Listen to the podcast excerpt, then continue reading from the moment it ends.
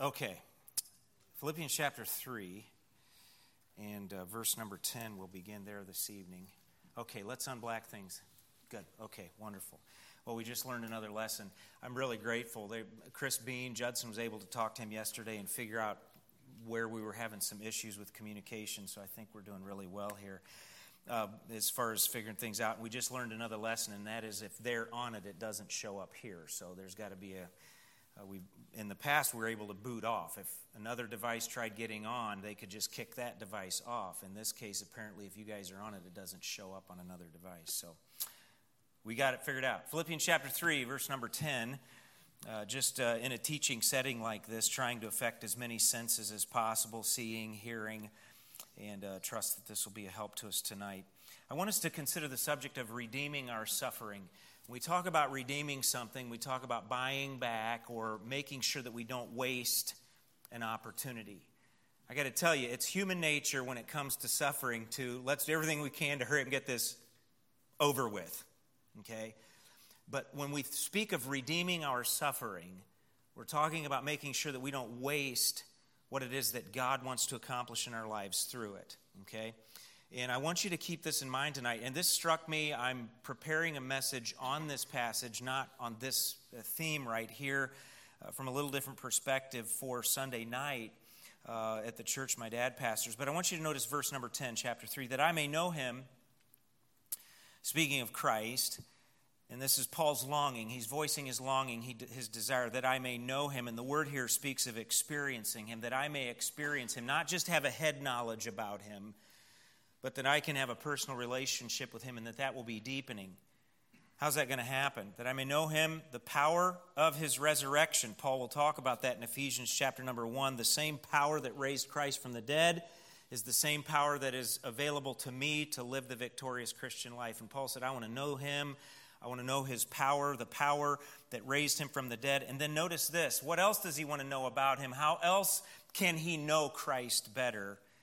Through the fellowship of his sufferings. Being made conformable or patterned unto his death, if by any means I might attain unto the resurrection of the dead. If you're going to experience resurrection, you first have to, you got to die. And Paul speaks of the sufferings of Christ, and it's intriguing to me that Paul refers to or uses the phrase here that I may know him, the power of his resurrection, and the fellowship of his sufferings. The implication is if I'm really going to know Jesus at a deeper level, then it's going to involve the fellowship of his sufferings.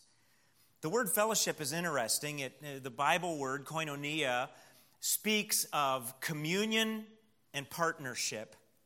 But get this communion and partnership. So you can see that here communion or partnership with the sufferings of Christ. But the word koinonia that's translated fellowship here, and this is what struck me when I saw this, and I just had to pause and say, Lord, you're really going to have to help me with this one.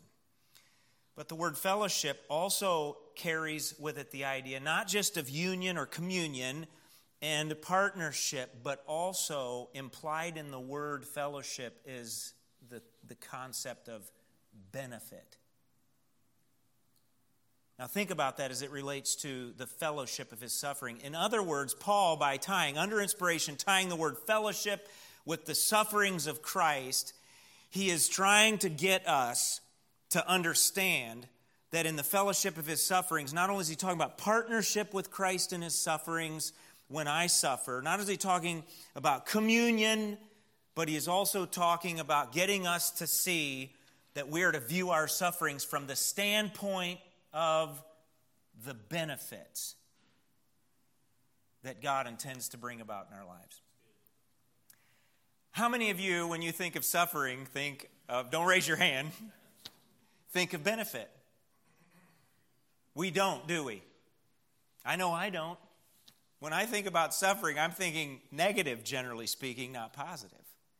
Now, we're going to notice in a couple of passages we're going to consider this evening that in the context of suffering, Paul uses the word rejoice in his sufferings in several different passages. And as you think about the book of Philippians in particular, you think about the theme of rejoicing. We could read further on down through the passage. Notice, if you would, verse number 15, as we think about Paul's mindset, his desire to win Christ, his desire to know Christ, his desire, uh, verse number 12, to apprehend Christ, just as Christ has apprehended him.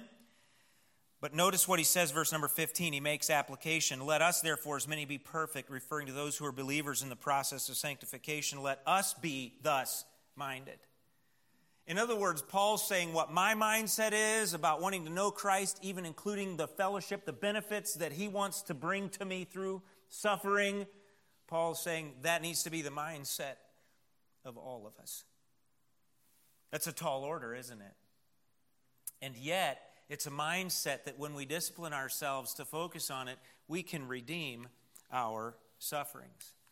As we think about redeeming our suffering, I was reminded in preparation for the message tonight of the quote of Adoniram Judson's son. Of course, many of us are familiar with Adoniram Judson and the sufferings that he experienced in getting the gospel to Burma. But Ad- Adoniram Judson's son was speaking at the dedication, I believe it was at the Judson Chapel in Valley Forge, Pennsylvania, years ago. And he made this statement If you are succeeding without suffering, it is because another has suffered before you.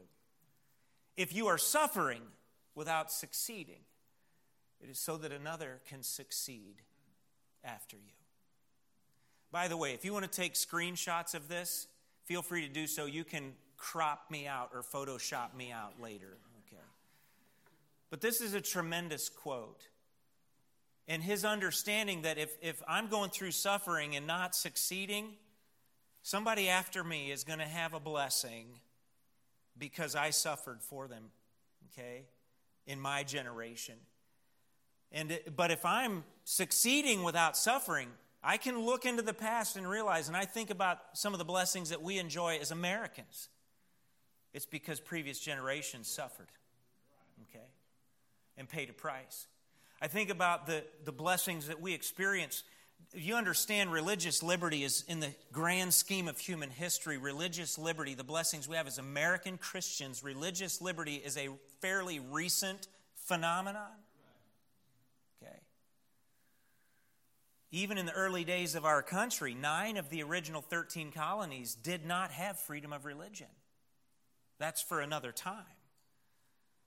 But i want you to understand we have what we have because others suffered before us and it's because they had a mindset, get this, of redeeming their suffering, not wasting their suffering, but making sure that God's powerful and redeeming purposes were accomplished through it. Uh, just a propositional statement for us suffering is inevitable. It is varied. How many of you have noticed this? For some, per, some people, the, the suffering may be physical. For some, it may be emotional. For some, it's, it's a workplace situation. For some, it's a ministry situation. For some, it may be heartbreak in a family. So the kind of suffering can be varied from one person to another. For some, it may be a tragedy that takes place in a family, an accident, and it's a, it's a flash of tragedy. For others, it's a prolonged illness. For some, it's their stand for Christ. It's suffering that is inevitable in life, it is varied, it is difficult and it is painful. But I want us to understand this evening that suffering is redeemable for the child of God because of the successful sufferings of Christ on our behalf. He, as the second Adam, crushed the serpent's head. He has conquered death, and because of that, death has lost its sting.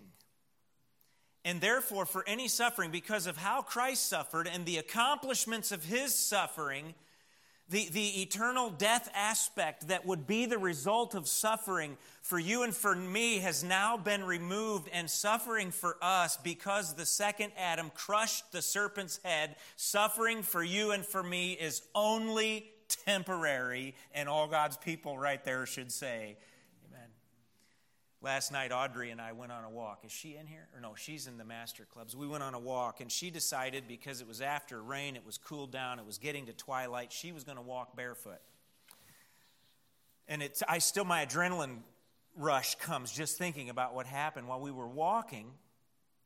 On that walk last night, a 45 minute walk, we killed three snakes in the road. The first one was the worst one. As we're walking along, her left foot passed the head of a little snake laying on the road. I mean, literally passed right in front of its face. Her right foot swung right over the top of the body of that snake in the pavement.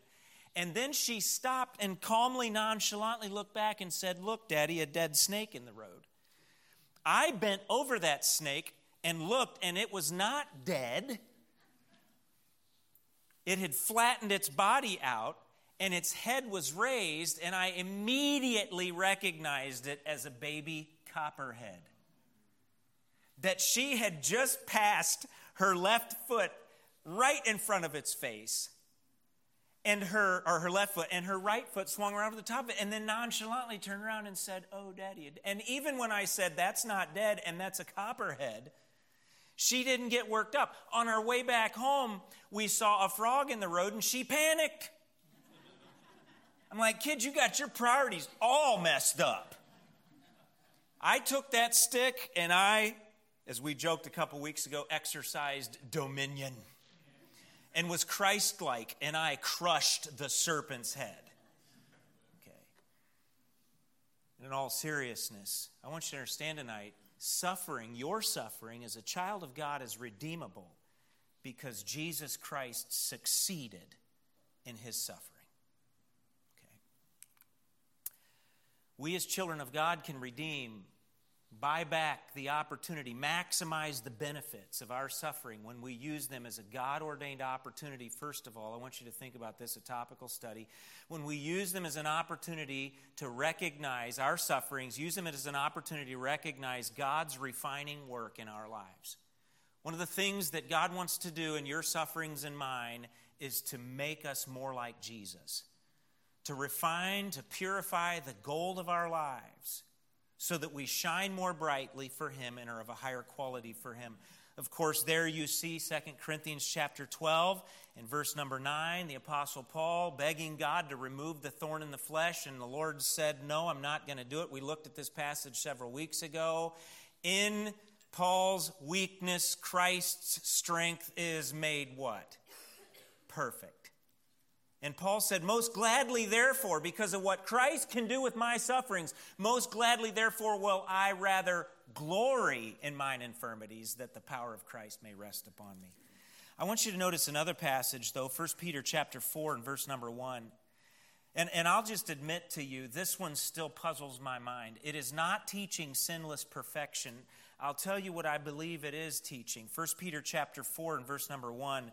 For as much then as Christ hath suffered for us in the flesh, Peter then tells these believers, Arm yourselves likewise with the same mind, for he that hath suffered in the flesh hath ceased from sin. Now, this is not teaching sinless perfection, that those who suffer physically become sinless. But I will say this those who have suffered physically for the cause of Christ and have the right perspective, I believe that it will have an effect on them to such a degree that they will want to sin less. For he that hath suffered in the flesh hath ceased from sin. The, the word cease there is the idea of it's lost its appeal. You think about it. When you go through physical suffering, the appetites of the flesh, in a sense, are curbed. And I'll give you an illustration that I believe will help with that in the morning or in a little bit. That he no longer should live the rest of his time in the flesh to the lusts of men, but to the will of God. For the time past of our life may suffice us to have wrought the will of the Gentiles. One commentator said it this way As you look back on your life, realize that you should have gotten your fill of sin before Jesus saved you. Okay, we lived according to the will of the Gentiles when we walked in lasciviousness, lust, excess of wine, revelings, banquetings, and abominable idolatries, wherein they, that is, lost people, think it strange that you run not with them to the same excess of riot, speaking evil of you. Remember, one of the themes of the book of Peter is, is a theology of suffering. And something interesting that Peter says here makes a connection between how suffering for Christ and especially in this context, physical suffering has a way of diminishing the grip or the appeal of sin in the believer's life. Why? Because there's refining that is taking place. If if we have the perspective of redeeming our suffering. My grandpa was part of the uh, what was originally a special forces group in World War II called the Tank Killers. I know I've shared some of this before. He was trained along with his buddies in that special forces unit. They were trained either one man or in teams of several men to go out in the dark and scuttle Panzer tanks.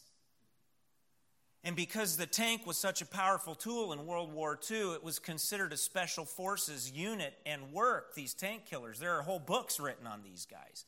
One of the things that they would do to train these tank killers, since they didn't have night vision goggles in World War II, is they would put them in a cave, a dark cave all day long, and their eyes would adjust to the darkness so that when they came out of that cave at nighttime, it was as if they were seeing in the daytime.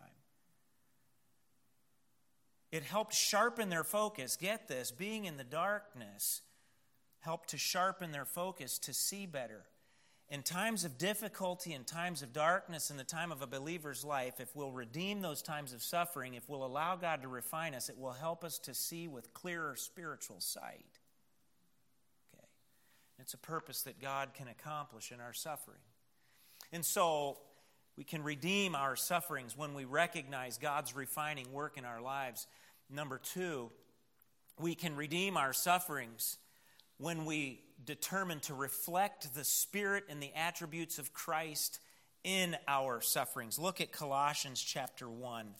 Colossians chapter 1, verse number 24. And I'll just say, I was sharing some of this with Grace before the service this evening.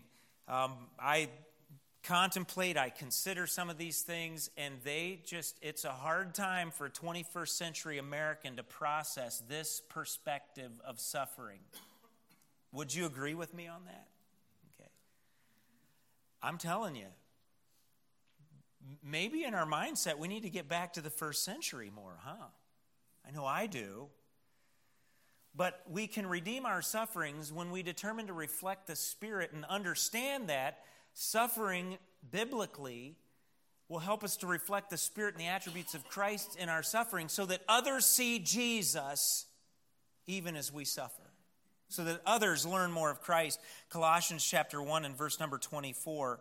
Whereof, verse number 23, whereof I, Paul, am made a minister. He's talking about a minister of the gospel, who now, here's the word, rejoice in my sufferings for you. So he has others in view, not himself, when it comes to his sufferings. He's not thinking about himself.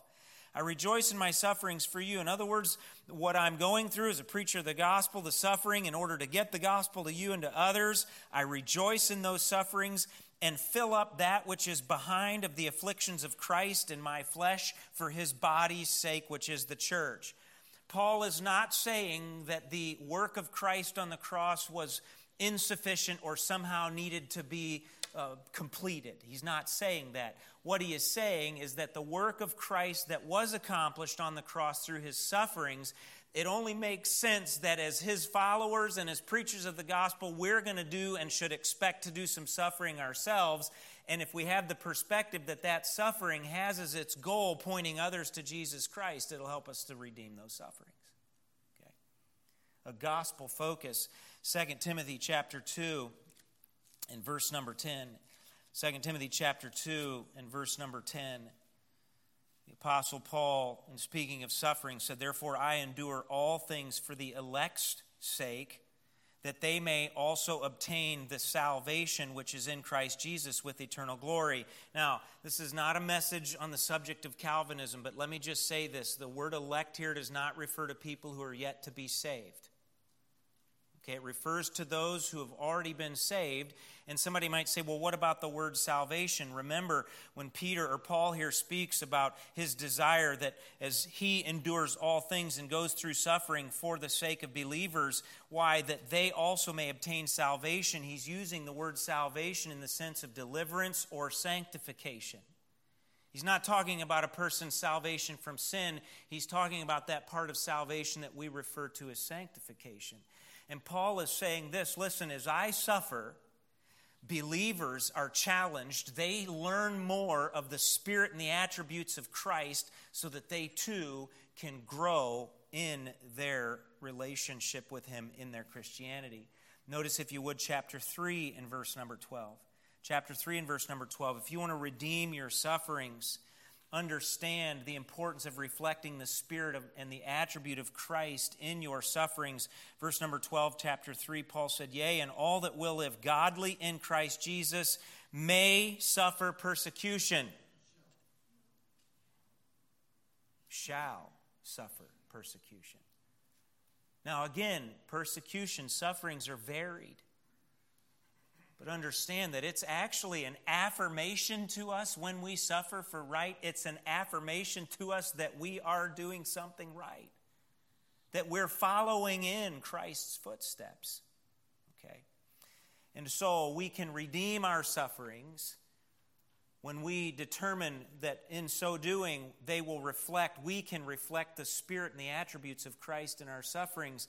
I'm afraid too many times, and I'm going to be really careful saying this, I'm afraid too many times that when we do suffer, whether it's persecution or physical suffering, whatever it may be, I'm afraid that too many times we, we suffer like too much like Americans and not enough like Christians. Okay. Just let that one soak in your heart. I'm letting it soak in mine too, okay? All right. But when we suffer like Jesus, we reflect him. Okay, remember how he suffered. Thirdly, we can redeem our sufferings when we understand that they give us an opportunity to reassure, reassure others of God's comfort. Look at 2 Corinthians they give us an opportunity to reassure others of God's comfort. 2 Corinthians chapter 1 and verse number 3 Blessed be God, even the Father of our Lord Jesus Christ, the Father of mercies. In other words, mercies come from Him. He does not give us what we deserve. Let that just encourage your heart. Amen. The Father of mercies and the God of how much comfort? All comfort. Let's remember that He is the exclusive, the absolute source of comfort. The idea of the word is to come alongside of in the time of difficulty. Who comforteth us in all our tribulation, that we may be able to comfort them which are in any trouble by the comfort wherewith we ourselves are comforted of God. For as the sufferings of Christ abound in us, so our consolation also aboundeth by Christ.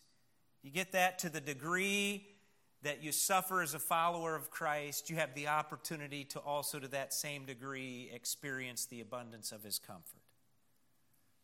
And whether we be afflicted, notice here Paul's focus. And I got to tell you how easy it is for me when some kind of suffering or difficulty or trial comes from who is my chiefest consideration? You can say it, it won't hurt my feelings. Who is generally, when I suffer and experience some kind of difficulty or persecution, who am I primarily concerned about initially? Go ahead and say it. Me. Okay. You can say, You, Pastor, you're primarily concerned about you. I know. I know. But what a challenge Paul is to us. What a challenge the Lord Jesus Christ is to us. It is for your consolation, Paul says in the middle of verse 6. And notice this salvation. And this is just a cross reference to the consideration we just did in 2 Timothy. Paul's not talking about salvation for people who are lost, he's talking to believers here. And he's saying, My suffering is for your consolation and your salvation. What is he talking about? He's talking about their growth in Christ. He's talking about their sanctification, okay? Which is effectual in the enduring of the same sufferings which we also suffer. Paul said, This really helps me to suffer biblically, to suffer the right way. When I keep the perspective of redeeming my suffering according to Christ's purposes and recognize and focus that my suffering, it's not about me. God is allowing me to suffer so that I can be a help to you. So that I can be a consolation, so that as you see God comforting me in my affliction and in my suffering, you too, in your own trial, you can be comforted. You can be furthered in your growth. And that perspective helped Paul in the middle of his sufferings. So that he, in Acts chapter 16, could sit at midnight in a Philippian jail and pray and sing praises to God to such a degree that God said, You know what? I like that singing so much, I'm just going to let the reverberations of it cause, with synthetic, synthetic vibrations or sympathetic vibrations, cause an earthquake. But what was the result of it? Even after his back being beaten, even after being put in stocks, he and Silas suffering together, even after having been falsely accused and all that went along with it, the result was that Philippian jailer and his whole household got saved. And a little demon possessed girl got saved before that. And Lydia got saved. The charter membership of the church at Philippi, in part, came out of suffering in a jailhouse because Paul's focus in his suffering was not on himself, but it was on what God wanted to do in other people's lives. And that's a way that we redeem our sufferings. Paul would go on to say, As you're partakers of the sufferings, verse number seven, so shall you also be of the consolation. For we would not, brethren, have you ignorant of our trouble. I love this. To be honest with you, we're not really very good at this. Somebody will ask you how you're doing. Now, I'm not talking about those people you ask them how you're doing and then you wish they wouldn't tell you. You're like, I wish I wouldn't have asked. How many of you ever asked somebody, how you doing? And you got the whole pessimistic load. ER. Nobody loves me. Everybody hates me. I think I'll go eat worms. Okay. How many of you have asked that question? You've gotten it before. That's not what I'm talking about here. Paul was transparent about difficulties. You know, somebody asks you, how you doing? Man, everything's going great. and you're in the middle of a trial. You know what Paul would have done? What Paul did. He said, I'm not going to have you ignorant of the trouble we've been going through. But it's not because it was about him, it's because he wanted them to understand the price that was being paid so that they could be helped. He goes on to say, We were pressed out of measure, above strength, in so much that we despaired even of life, but we had the sentence of death in ourselves. And you could go on and read all the way down to verse number 11. But Redeeming our sufferings, we can do so when we understand the importance that we are helping and being used of God to reassure others of God's comfort. God allows you and me to suffer so that when we receive comfort, we can in turn be a ministry to others who've suffered. Fourthly and finally, I want you to notice this.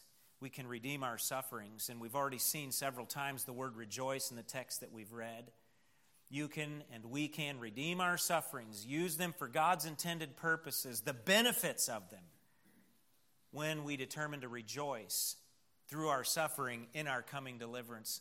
Don't forget in the midst of suffering that every trial, every suffering, every affliction is temporary because Jesus Christ suffered successfully. He took the permanence out of suffering for all of us.